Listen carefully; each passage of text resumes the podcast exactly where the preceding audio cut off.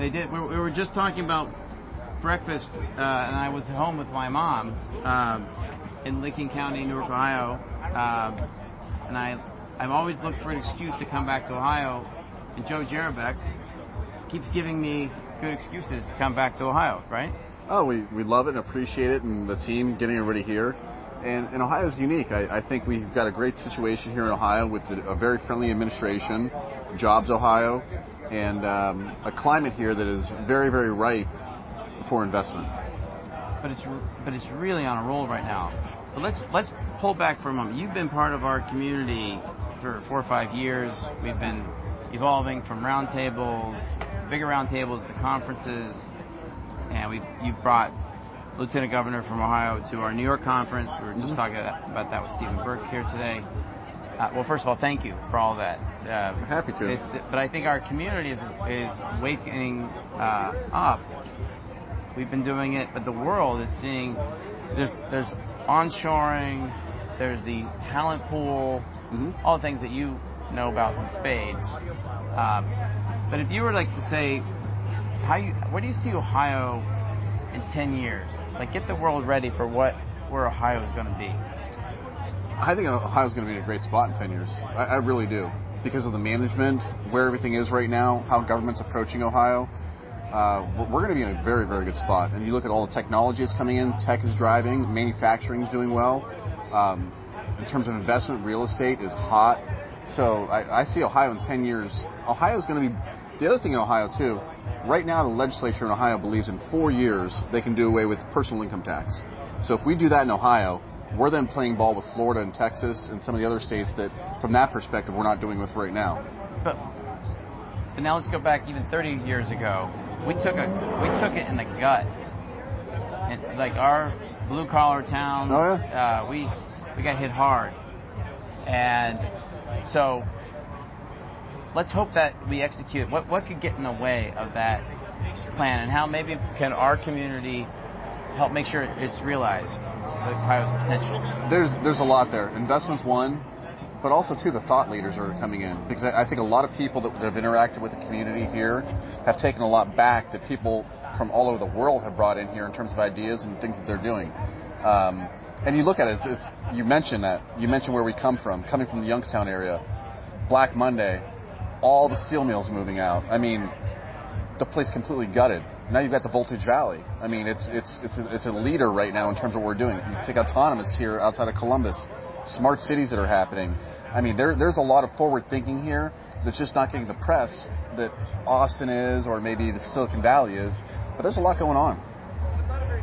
But speaking of Austin, I think you think of this. We're in Columbus, Ohio. The the growth that's happening right now and I my my kids, 17, 13, 17 year old, like, where am I going to go to college? Where am I going to go after that? Mm-hmm. The narrative of Ohio is changing so dramatically. Like, this is a place you don't want to just go to college and leave.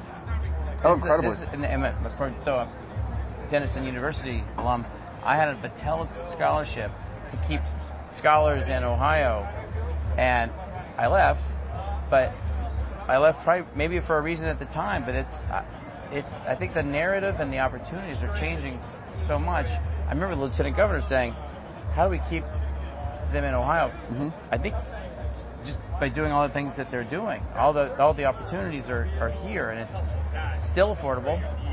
My only worry for now, that, yeah, is we just came from so many parts of, of Ohio that, that they're all booming. The, re- the real estate uh, is booming. The, the, the the and then tell us about the, intel is like this new tsunami that's now coming.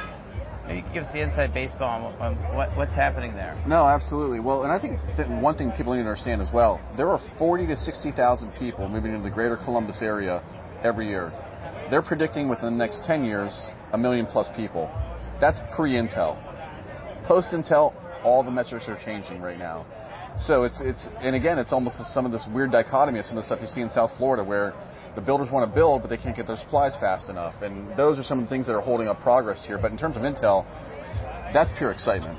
And looking right now in Washington, looking like they're going to pass the legislation they need to pass, it's going to basically Intel said we have two paths.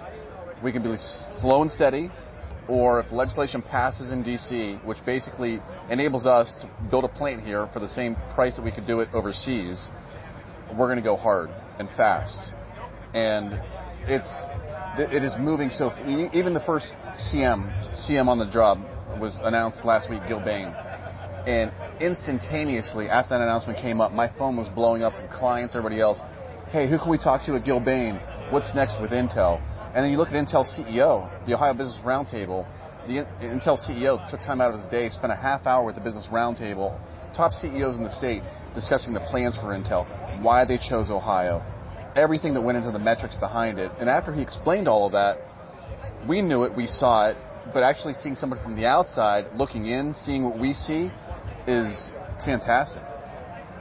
And to that point, we're bringing a lot of people outside, people from different parts of the country, Silicon Valley, Research Triangle, Carolina, Germany, and and I think they their eyes are now open, and we need you because this is gonna there's gonna be a lot of things that it could be a 20 billion dollar plant or it could be a 100 billion it could be like a, tr- a trillion of, of, ancillary things that could happen Absolutely. here. And let's, I, I look forward to the partnership that we can make all that happen. And we will. I look forward to it as well.